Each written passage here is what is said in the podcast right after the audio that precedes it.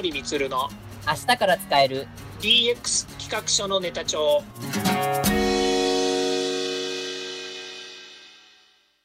こんにちは、サートプロの近森充です。こんにちは、アシスタントの堀内隆です。この番組は IoT、AI の教育事業の専門家近森充が DX デジタルトランスフォーメーションについて実際の事例を交えながら DX とは何か、DX でどんな未来ができるかをご紹介いたします。事例をもとにお客様や社内に提案する企画書に落とし込めるまでの使えるネタのネタ帳としてお届けします。よろしくお願いします。DX 企画書ネタ帳。今回のテーマは専門分野を体系化する方法として体系的に勉強するって具体的にどのように勉強すればよいのか、専門分野を体系化する方法について今回はお話を伺いたいと思います。よろしくお願いします。はい、よろしくお願いいたします。それだけが上手っていうわけではないと思ったけどね。まあそこからね、さらに応用を聞かせていらっしゃる方も結構多いと思いますので、うん。まあでもベースの下地がちゃんとそこにあるっていうところはまあ大きいかなと思います。うんうん。そうですよね。はい、ありがとうございます。で次にじゃあ勉強するっていうところに話をちょっとシフトしたいと思うんですけど、勉強するっていうと近森さんどういうふうなことを連想しますか？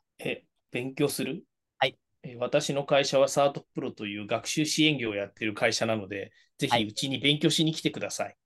はい、いやそういうことではなくてですね、近森さんが思う勉強するって何か、どういう方法で勉強するのかっていうところをちょっとお聞きしたいですが、どうでしょう？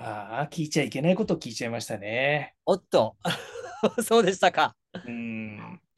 私は勉強するのが苦手です。2、勉強するのが嫌いです。はい、3、興味のないことはとことん興味がありません。以上。もうこのテーマ終わるじゃないですか。いやでもね、本当そこなんだよね。僕もね、本当どうしたらいいのかわからないぐらい勉強が苦手なんですよ、昔からね。でもね、一つだけ言えるのはね、はい、好きなものは本当好きなんだよね。なるほど、うん、でね、それがやっぱりあるのが IT 業界、 IT 分野、デジタル、この業界とかこの領域だけはね、いやなぜか好きなんだよね。いやもう天職ですよね、それはもうそう言えるんで。本当ね、よかった。デジタルの時代に生まれてよかった。いやそれはなんと幸せなことですよ。森首相がね、イットって言わなかったらね、僕の人生はなかったかもしれない。ありましたね、 IT をイットっていうあれを。そうよね、やっぱりこの業界あってこその私ですからね。だからね、まあね、冗談はさておき、はい、本当にね、僕勉強するの苦手なんですよ。いや、本が読めないんですよ、そもそも。この間言ったかもしれないですけど、僕ね、集中力がないんですよ、本当は。なんかね、僕は自分に嘘ついてたんですよ、ずっと今まで。もうね、近森充はね、集中力があってね、ものすごくのめり込むタイプだって思ってたんですよ。はい。そしたらね、実はね、全然集中力がなかったってことに最近気づいてね、5分と持たないんですよね。でね、それがね、よくわかるのがね、専門書とか読むじゃないですか。はい、で専門書を読んでるとね、だんだんね、頭の専門書を読んで頭の中で理解をしだすとね、その内容がね、一人歩きしてっちゃうんですよ。わかります？目で文字は追ってるんだけど、はい、中身が入ってこないで違う方向に行っちゃうんです。わかります。本当に頭の先でなんかこう先走ってこうなんか行くような感じですよね。そうそうそうそう、ね、自分の好きな方向にどんどんね、文字を連れてっちゃうんですよ。文字を連れてっちゃう。そうだからね、本を読んでんじゃないんですよね。うん、本読んで、その最初の、10行でも20行でも1ページでもいいんですけどね、その1ページから自分の物語が始まってっちゃうんです。新しいですね、また。そうだから全然本進まないの。もうね、今までね、あんまり告白したことがないかもしれないんだけど、いろんなね、文庫本とか読むじゃないですか。はい。ハードボイルドの本とか大好きだから読むんだけど、はい。1ヶ月ぐらいかかるんですよ、1冊読むの。で時にはね、もうね、ほんと1年間ぐらいかけてもまだ終わらない本とかあるんですよ。で何してるかっていうとね、その1ページ読んでるそばからね、どんどん自分がね、新しい物語を作ってっちゃってね、うん、その1ページを読んでるふりして全然違うこと考えてるんですよ。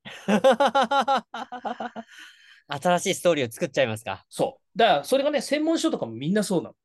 例えば最近でもね、DX の本とか読んでるじゃないですか。はい。で、DX の本読んで1ページ目、例えば読み始めるじゃないですか。はい。そこで出てくるキーワードとか自分がね得た知識とかを頭の中で組み立てて、あの現場でこの方法使えるなとか、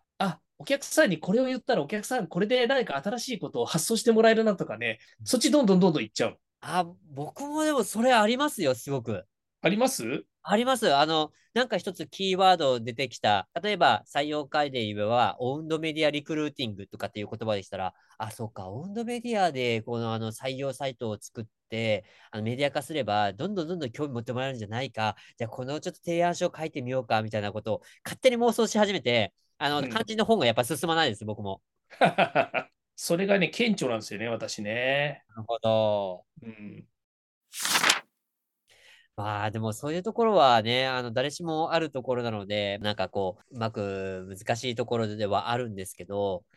とはいえ、勉強をするっていうことを、今回はやっぱりやらないといけないというところが出てきてます、今回のところで。そうですね。はい。うん、なので、どのようにして勉強すれば、その高い理解度、その例えば専門性高く、いわゆる自分の、腹落ちできるところまでなるかっていうところについて、一つ、このベージの記事では、アクティブラーニングと称して、この、ピラミッドの形でちょっと紹介されています。はい。このピラミッドの形をちょっと読み上げますと、三角の上からこの 5% から 90% という形で、頂点がちょっといわゆる少ない、理解度が低いっていう形で取ってるんですけど、一番上が講義を受ける。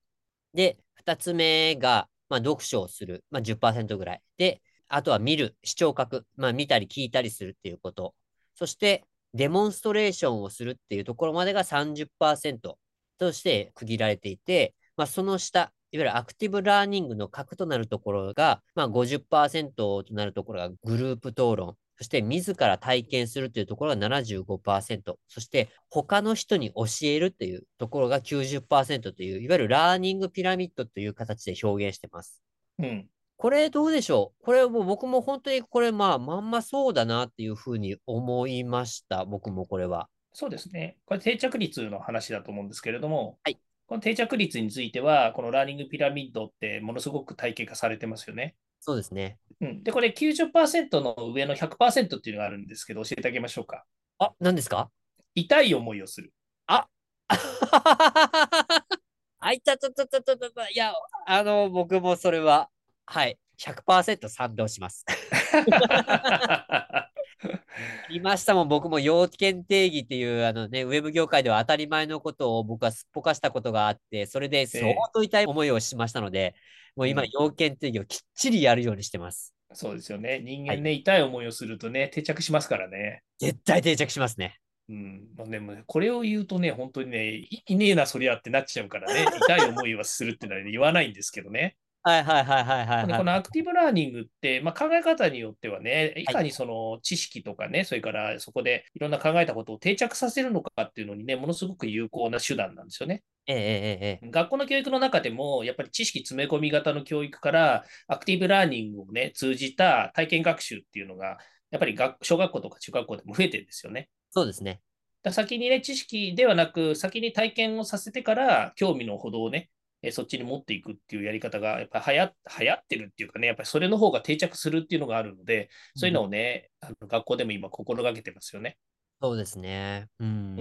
だからなんかもったいないなって、僕もうね30年、学校卒業したのがね30年、25年とか30年前なので、すごくもったいないなと思うのが、やはり小中高大で覚えた知識というか学んだことが、やはりもう今の年齢になってこう、忘れてしまってるというか、あまり覚えてないことが結構多くて、今になってやっぱりこの、例えば地理とか経済の知識とか、それから、あれですよね、数学の知識とかも、やはりないとやっぱり辛いなって思うこともありますし、科学、理科の知識も、これないと覚えて、いわゆるそういう知識とか知見がないと、あっという間に変なのに騙されるなっていうところ、結構いろんなところで見たので、改めてそのやっぱ勉強し直したいと思うと、まあせっかく20何年間学んだことが今ちょっとあんまり覚えてないっていうのはもったいないなってすごく感じるんですよね。うん、そうですね。まあセカンドブレインに置いておくって言ったもののがいいのかもしれないですね、考え方としてはね。あ、それはありますね。はい。うん、で実はこのアクティブラーニングってね、小さい頃からアクティブラーニングしてるんですよね。あ、そうなんですかね。そう、学校教育の中でのアクティブラーニングっていうのはなかなかね、最初定着してなかったんですけど、はい、実はアクティブラーニングってみんなやってたんですよ。それはね、課外授業なんですよ。ほう。昼休みの時間とか課外授業とか、はい、知識とか勉強とか先にやらずに体を動かしたりとか、まずやってみようっていうところから入っているのがアクティブラーニングですよね。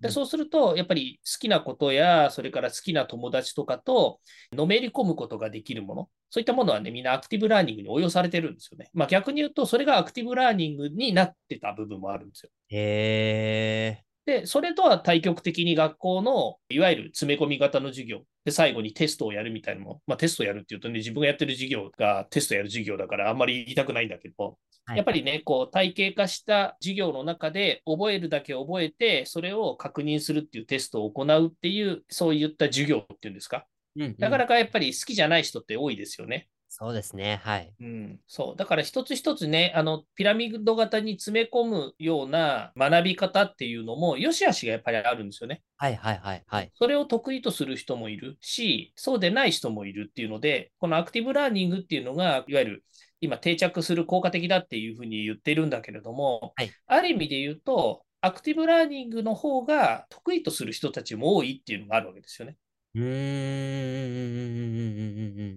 なるほどなるほど。まあ、そうですよね。まあそのあたりはそういう得意な人がね、やっぱりいろんなそう知識とか専門性が高くなっていくっていうところもすごくわかるかなと思います。まあいずれにしてもね、アクティブラーニングをすることによって定着率が上がるっていうのは間違いないので。はい。まあ、それをね実践していくのがいいなと。じゃあそのアクティブラーニング自分自身に強いるっていうのはどういうやり方があるでしょうね。勉強するっていうところからアクティブラーニングするって言った時に、堀内さんなんかどんな実践してます？はい、僕は、まあ、2つありまして、で1つが僕はまずその知識を1つ体系化して、まあ、勉強する方法としてマインドマップを使用してます。うん、はい、例えばこういったノウハウとかあっても、それをじゃあどう整理整頓して、じゃあお客様に伝えていくかとか、うん、アウトプットしていくかっていうところっていうのを一度、まあ、キーワード単位で全部分解するんですよ、マインドマップで。うんうん、で、キーワードだけじゃなく、例えばそれだったらこうなりやすいみたいな、まあ、形容詞とかもたまにつけてもいいんですけど、うん、そしたら一つ一つがこうつながっていって、うん、じゃあそれをもとにキーワードをつなげて、もうちょっと文章化するぐらい。うんですね。そういうふうにやると、なんか散々バラバラになった断片的なものが、まあ、綺麗に一つにまとまるようになるっていうところがありますね。うんうん。うん、マインドマップはいいですよね。うん。マインドマップは本当に整理にはちょうどよくて、なんか文章でそれをいきなり整理しようと思うと、いや、なかなか大変ですよ。うん。なかなか大変なので、もうキーワードでまずは要素だけ出して、それをもうつなげるだけ。うんうん。です。ただし、その論理が飛躍しないように配列って言いますか。例えば、ライバルがたくさん、でもこれは違うとかっていうのは、あれ、ちょっと整合性が取れないので、じゃあ整合性が取れるところに配置し直すっていうことはやります。うん、うん、うん。そうですね。で、もう一つ僕がやってるのは、いわゆるアウトプットですね。うん。ちょっと僕は採用サイトの、まあ、専門のディレクターやってるんですけど、そのじゃあ採用サイトのディレクションの勉強ってどのようにやってるかっていうと、まあ、いつも僕は採用サイトの他社が作った採用サイトのレビューをやってるんですよ。うんうん、で、レビューをやって、で、最初にノートに書くんですよ。いわゆるブログメディアのノートですね。うんうん、じゃあノートにバーって記事で書いて、こういうところがいい、こういうところは素晴らしい、こういうところはいい発見だっていうところを書いて、で、うんうん、その記事を公開した後に、今度は自分のオウンドメディア、まあ、採用サイトポータルっていうメディアがをちょっと運営してるんですけど、まあ、そこにまた別の形でちょっとその要約したポイントをまとめた記事を書いて公開してるんですよ。うんうん、こういうふうにやっていくと、あの時あれがあったな、あの方法があったな、どれだっけっていうのがすぐに作品として出てくるようになるんですよ。うんうん、例えば A という会社であれ使ってたような気がすると言ったら、僕のオウンドメディアからもうピックアップすればもう早くピックアップできるので、あ、これかっていう感じで、どうかしたらお客様の前で説明することもできます。この打ち合わせ中とかでもすぐに。うんうん、っていうことが結構できますね。うん、以上、この2つの方法を使ってます、僕は。うん、素晴らしいですね。マインドマップはね、私も結構使っていますね。で、はい、マインドマップ書くようになると、実はマインドマップ書かなくても、はい、頭の中でマインドマップ的に整理ができちゃうって知ってました？あ、やっぱりそうなるんですか。うん。さっき言った右脳と左脳の交換っていうのはマインドマップのことを言ってるんですけど、マインドマップ自体に書いてるときは左脳を使ってるの、テキストを絞り出してきて発散させてるんですよね。あ、キーワードからキーワードをつなげていく、キーワードを出していくっていうところは、どんどんキーワードをそこに発散させてるっていう、脳みそから脳みそにあるものを発散させながらつなげていくっていうことをやってるんですよね。ああ、なるほどなるほど。うん、今度収束させるっていうのがあって、それはつないで、あ、これじゃあここにつながるな、これはここにつながるなっていうので収束させていくんですけど、はい、今度できた全体をどう見てるのかっていうと、ビジュアルで見てるんですよね。ああ、なるほど、絵で見てるってことですか。そうそう。だから堀さんが使ってるマインドマップはどっちか線だけでつながってるんですけど、はい、いわゆるマインドマップ協会っていう、トニー・ブザンさんっていうね、マインドマップを最初に作った人がいるんですけど、はいはい、その人のマインドマップのやり方っていうのは、最後はビジュアルで頭の中に収められるようにということで、いろんな色を使ったりとかね、絵描いたりとかっていう風にして、完全にもうビジュアル化してるはあるじゃないですか。ありますね、はい。うん、で、僕はトニー・ブザンさんのところからマインドマップを学んできて、で、マインドマップを頭の中で、いわゆる情報化、情報を整理した後、それをビジュアルとして頭に残すっていうやり方をしてるんで、多分堀内さんも全く同じなんですけど、はい、その体系化して整理してで置いておくっていうところから、自分がそれを思い出して瞬時にこうキーワードやビジュアルっていうものをお客様に提示したりができるっていうのは、完全にもうビジュアルとして頭の中に入れてあるんですよね。たまたまそれは残してあるところがマインドマップであったりとか、自分の専用サイトであったりとかってなるんですけど、はい、常日頃からそれを頭の中に置いておくかずっと置いとかないじゃないですか。あ、まあそうですね、はい。自分が整理したってこと自体が覚えているっていう、いわゆる大項目の中にあるキーワードがそこに乗っかってるだけなんですよね。はい、多分堀内さんの、僕もそうだし堀内さんもそうなんだけれども、そういった整理の方法がもう定着してるんですよね。はいですね。うん、素晴らしいっすね。ありがとうございます。もう僕もやっぱり専門性高く生きていきたい人ですので。僕はアウトプットは音声配信だな。ああ、もう最強ですね。うん、最近ね、音声配信の水曜日、堀内さんとこうやって放送してるじゃないですか。はい。でその他の日は一人で勝手に番外編放送してるじゃないですか。はいはいはい。で、いつもいいことばっかり言ってるから、たまには悪いこと言おうと思って、土日はブラックデビルになってるんですよね。毒吐こうと思って。はいはい、やってらっしゃいますね。はい。毒吐いて整理しようと思ってね、毒吐いてんだけどね。毒吐こうと思ったらなかなか毒って吐けないのね。あー、まあどうなんでしょうね。ナチュラルに吐く人もいらっしゃるのなんともいないとこもあるんですけど毒吐けなくて困ってる人みんな初めていろんなね、その方法あります。近森さんだったらね、こう話すことで、話したのを、一回自分でも少し聞かれると思うんですよ。うん、そうですね。ですよね。で、それで改めてもう一度自分の中で咀嚼するっていうことができるので、それも一つの僕も方法かなと思ってます。うん、なので、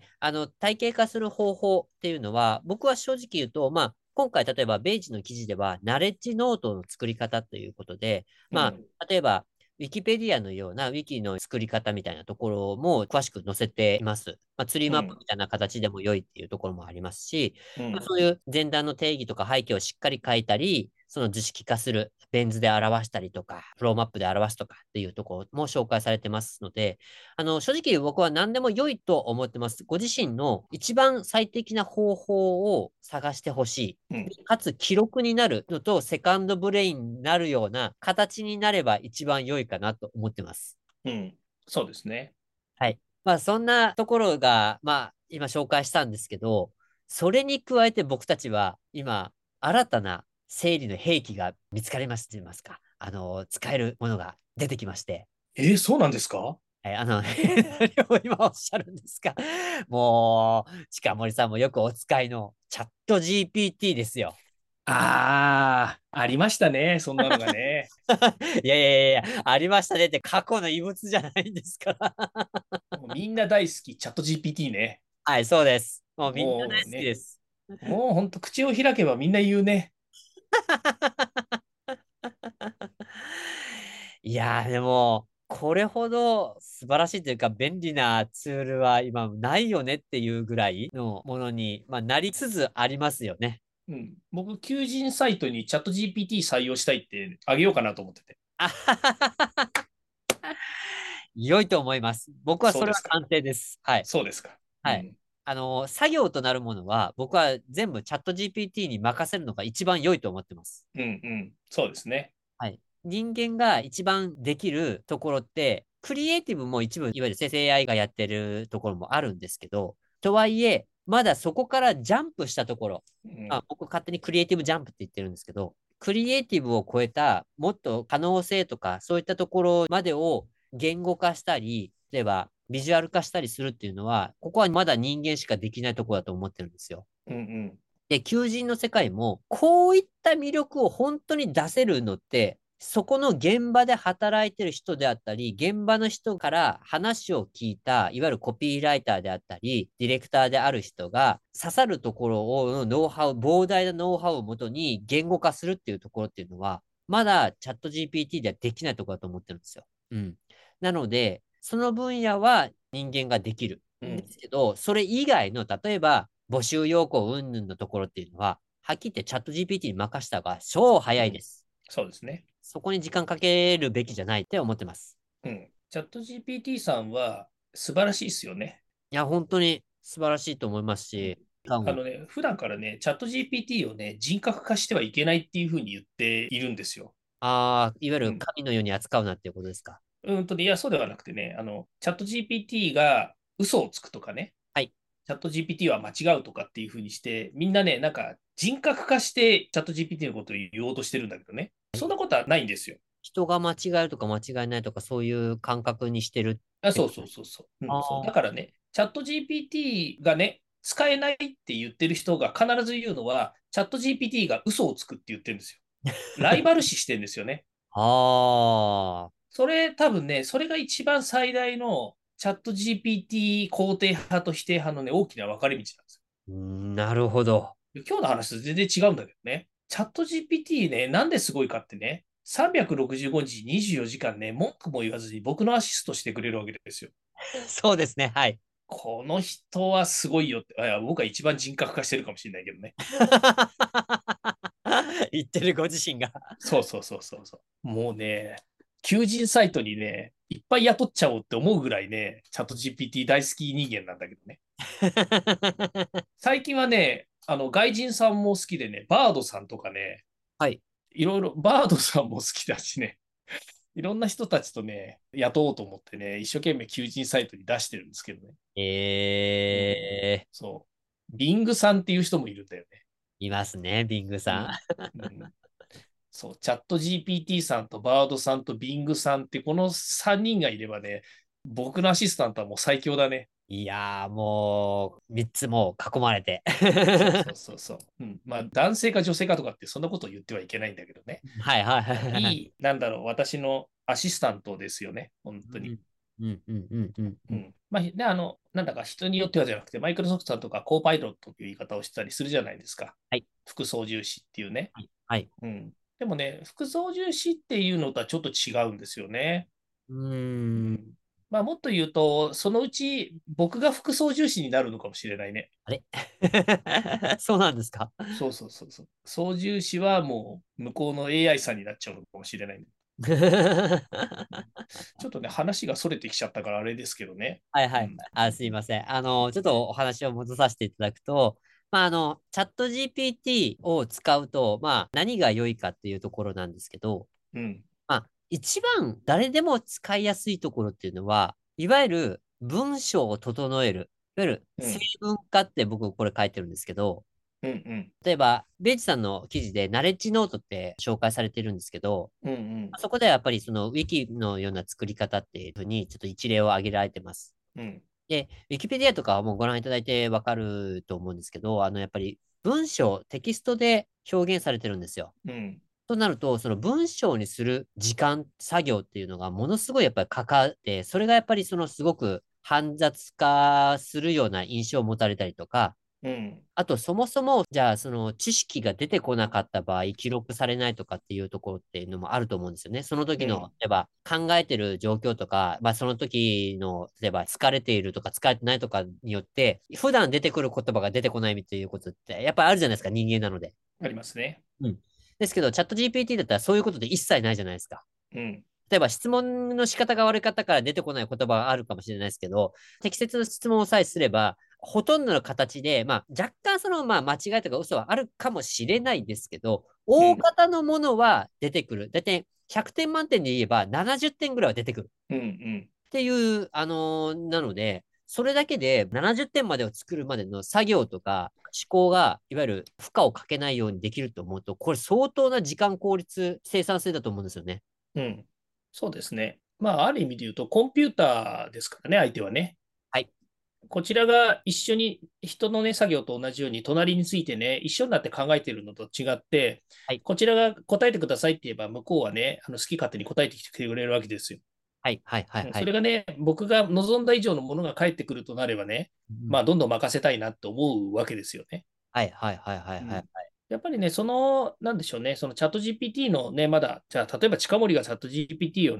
フル活用してるかっていうといわゆる自分の作業とか自分が何か仕事をしている中でチャット GPT に任せるとこんなことができるよねっていう今体験の段階なんですよね。はい。で、それが必ずしも僕のじゃあ2倍3倍の自分の仕事の量になってるかっていうとそんなことないんですよ。はい。うん。やっぱり人間のウィークポイントっていうのかな、ボトルネックはやっぱり人間なんですよね。そうですね、はい、うん、チャット GPT がどれだけたくさんのものを出してきたとしてもそれを検証して決定して実行するのは人間なんですよ。そうですね、はい、うん、そこのやっぱりラストワンマイルがまだまだ改善されないのでうん、あとラストワンマイル改善されちゃうと近森光いらなくなっちゃうんだけどはいだってそうでしょ、チャット GPT に1億円稼いできてって言ってさ、なぜだかわからないけど自分の口座に1億円が入ってたらさ、近森光いらないじゃん。あ、そうなりますね、確かに。近森光が1億円稼ぐのは一生かかって稼げるかどうかっていうのにチャット GPT がさ、はい、それこそ一晩ぐらいで稼いできたらはい、近森光いらないじゃん。遊んで暮らせますよねその前にいやもう俺の存在意義は何なんだろうって思っちゃったりするよねそれがAI が人の仕事を奪うみたいなことで解釈する人たちもいるんですけど、そのラストワンマイルっていうところですよね。やっぱりそこは人間がやっぱりきちっと、目で見る、思考を巡らす、そしてアウトプットする、そして最後締めくくる、提出するなり、納品するなりするっていうところはやはり人間じゃないとできないところってあります。そうですね。これは知識の整理とも同じかなと思ってます。そうですね。このベイジの杉谷さんが書いてくれてるこのページがあるわけですよ。はい、でこれはもう本当に素晴らしいなと思って拝見させてもらっているわけなんだけれども、はい、この中にいろいろエッセンスがあるんですよね。はい、その文章による体系化っていうところが書かれてるんだけれども、さっき堀内さんや僕が言ってたように例えば映像だったりとかビジュアルだったり映像とビジュアル一緒かもしれないけれども、そういったものが頭の中にいろいろあって、その文章で体系化されてない部分の全く別のところにいろんな要素っていうものが実はあったりするんですよね。はいはいはいはい、うん、でそれを人間って知らず知らずに組み合わせたりとかいわゆる潜在的な意識の中にあったりするんですよ。はい、そこがやっぱり人間の、脳みその面白いところだなっていつも思うんですよね。例えばウィキペディアってすごいやっぱりよくできているよなって思うわけですよ。はい、でこれをやっぱり作ってる人たちっていいなと思って、自分でもだから体系的に整理してみようかなと思って普段の生活を整理しようとするじゃないですか。はいはい、だけど飽きちゃうんだよねわかります、飽きます、本当にあるでしょ。飽きちゃうよね。飽きます。本当に飽きます。もう、いつまでやるんだみたいな。そう、人間ってね、同じこと繰り返すのって多分苦手なんだよね。まあ、そうでしょうね。うん。だからね、チャット GPT ってね、素晴らしいと思っちゃうんだよね。文句も言わずやってくれますからね。そうそうそう。毎回さ、またお前同じこと聞いてんのかよって思うようなこと聞くじゃないですか。はいはいはいはいはいはい。で、ね、相手はさ、手を変え品を変えさ、説明してくるわけですよ。はいはいはい。時としてはね、違う言い方をしたりとかさ、違う段落とかさ、違うまとめ方をして僕に提示してくれるわけだよね。そうですね、はい。うん、これはアクティブラーニングと言わず、なんて言うんだろうね。まあ、新しいアクティブラーニングじゃないですか、これ、本当に。いや、本当にね、そう思いますよ。うんうんうん、チャット GPT と遊んでるだけでね、かなり勉強できますよね。遊びが勉強。そうそうそう。だからね、これ、学校で使っていけないとかね、大学ではね、禁止ですみたいなのを聞くたびにね、こんなにいい学びがあるのになんでダメなのかなとかってね。ね、僕もちょっとそれは思います。まあ確かに論文でズルするとかいうケースは、まああるかもしれないですけど。うん。まあ、そんなことは僕はもうね、オープン AI の代理店になってあげようかと思いますよ。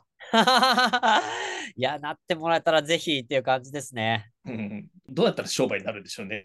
代理店になってね。僕もわかりません。まだわかりません。これからだと思います。はい。そうですね。うん。まあちょっと話はそれましたけど、まあチャット GPT、 せっかく今こういうね便利なツールがあるので、まあ、もちろん盲信をしちゃダメっていうところはあります。で、チャット GPT のこの嘘を確認するために、またちょっと裏取りを、まあ、いわゆるラストワンマイルを締めくくるためにもう一回検証するっていうことをやっていくと、それだけでまた専門性をこう高めていくっていう、まあ副作用といいますか、効果もあるというところで、このベージの記事では言及されてますので、まあチャット GPT で、例えばノートを作るでもよし、まあ自分なりのまとめる方法を作ってもよい、まあプロンプトを作って独自のまた組み合わせを取ってもよい、っていうところがあるので、まあ時間をね、効率よく整理して、まあ、いつでもそのセカンドブレインですよね。セカンドブレインを引っ張り出せるようにするっていうのも、まあ、一つの方法として、まあ、抑えておきたいところですね。そうですね。はい。というところで、今回の2回にわたってお送りしましたが、この体系的に勉強する、この専門分野を体系化する方法についてのまとめとして、まあ、今回のネタ帳ですね、を近森さんからお願いできればと思います。そうですね。ネタ帳というよりはですね、これはすごく私が皆さんに言いたいことがあるんですけどね、人それぞれ特徴があるわけですよ。はい。ね、堀内さんは堀内さんの特徴があり、私には私の特徴があります。はい。ね、っていう中で、専門性とか体系化とかっていうことに縛られないでほしいなと思うんですよね。ほう。もちろん学ぶこと大切だし、それを整理することってとても大切なんだけれども、チャット GPT が出てきてね、より考え直さなきゃいけないのは、はい、再定義とか再整理とか再体系化っていうものがしやすくなったってことなんですよ。そうですね。はい。うん。つまりね、何か新しいもの、つまりこれまで定義されていたものを自分自身が再定義したり再整理するってことがしやすくなったので、より自分自身が覚えやすく、または自分自身がその覚えたものをね、引き出しに置きやすいように置いていいってことができるようになったんですよ。あ、何が言いたいか、はい、あんまり悩まなくていいよねってことなんだよ。そうなんかね、こうでなければならないとかね、ああしなきゃいけないとか、こうしなきゃいけないとかね、考えなくていいよね。なんかちょっと今回のこのテーマを覆すようななんかこうネタ帳なんですけど、うん、まあでもいやもうそういうネタですよ。もう気にしないでっていう感じ。うん、わかります?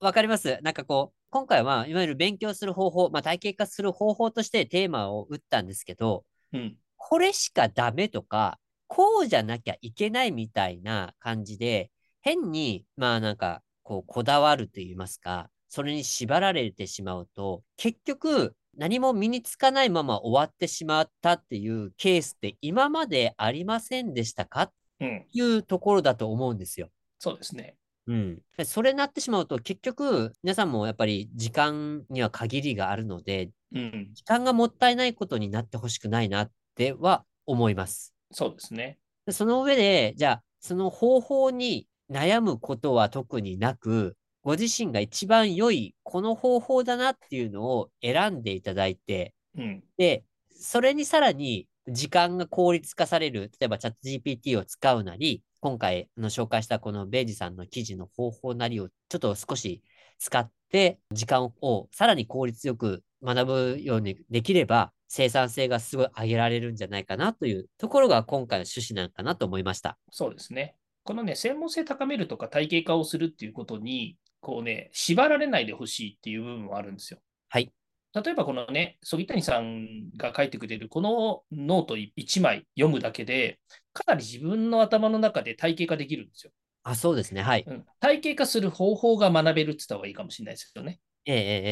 でこれだけでもすごい十分だし、先ほどチャット GPT をね、かませると、またね、新たな気づきやね、整理の方法というのが得得できるんですよ。これね、得得できることが重要であって、それを学んで整理して置いておくことが重要じゃないんですよね。要はね、必要な時に必要なものが引っ張り出せれば良いだけで、そのためにその整理の仕方やね、体系化なんていうのは独自であってもいいし、はい、まあ、誰かのね、手法の元にしてもいいしね、はい、何でもいいんですよ。重要なのはその人がやっぱり自分自身のやり方で整理ができていること、得得できていることっていうのが重要なんですよね。そのためにはね、いろんな手法を試してみるってことが大切です。いろんな手法を試してみればいいんだって言ったら、なんかね、ネタ帳のネタにはならんなっていう気もするんだけど、でもね、経験値の高い堀内さんやね、いろんなことをしてね、失敗してやっとたどり着いた近森光のね、喋ることがアウトプットみたいなね、こういったものって、はい、もう皆さん試してほしいんですよね。そうですね、まあ、僕もすごい失敗重ねた上でこうあんななってるんですけどそうラーニングピラミッドの 100% は痛い思いをする、ここさえ覚えていてくれればね、完璧です見事なオチですがいや、そうだと思います、なので、まあ、アクティブラーニングっていうのは、まあ、初めて今回ね、その方法を知ったっていう方であれば、まあ、今回の方法っていうのはぜひ参考にしてもらえばと思いますし、ご自身が少しでも専門性を高めたいというふうに思っていらっしゃるのであれば、まあ、どれか一つやりやすい方法から始めてみる。そしてそのやりやすい方法からちょっと PDCA を重ねる、やってはまた繰り返している、最初はちょっと出てくるんですけど、まあ、それを繰り返している中で一番良い方法を見つけるっていうのが一番あなたにとってベストっていうことになるっていうことですね。うん、そうですね。はい。ですので、まあ、この方法について、まあ、今回は参考程度にというところもありますし、まあ、自分の方法、まずやらないよりはやった方が絶対に良いですので、まずは一歩踏み出してほしいところですね。そうですね。まずは曽木谷さんのページを見ましょう。はい、そうですね。まずそのページをまず読んでいただければと思います。はい。では、そろそろエンディングの時間になりました。今回お話ししたことが、社内社外問わず、企画提案のネタになれば嬉しいですね。毎日更新、近森光の DX 企画書ネタ帳は Spotify、Google、Apple 各種ポッドキャストおよび Amazon Music で配信しております。チェックしておきたいという方はぜひいいねやフォローお願いいたします。またもう少し詳しく聞きたいという方は Facebook で近森光で検索、または東京都代々木にあります株式会社サートプロのホームページまでお問い合わせお願いいたします。よろしくお願いします。それではまた来週。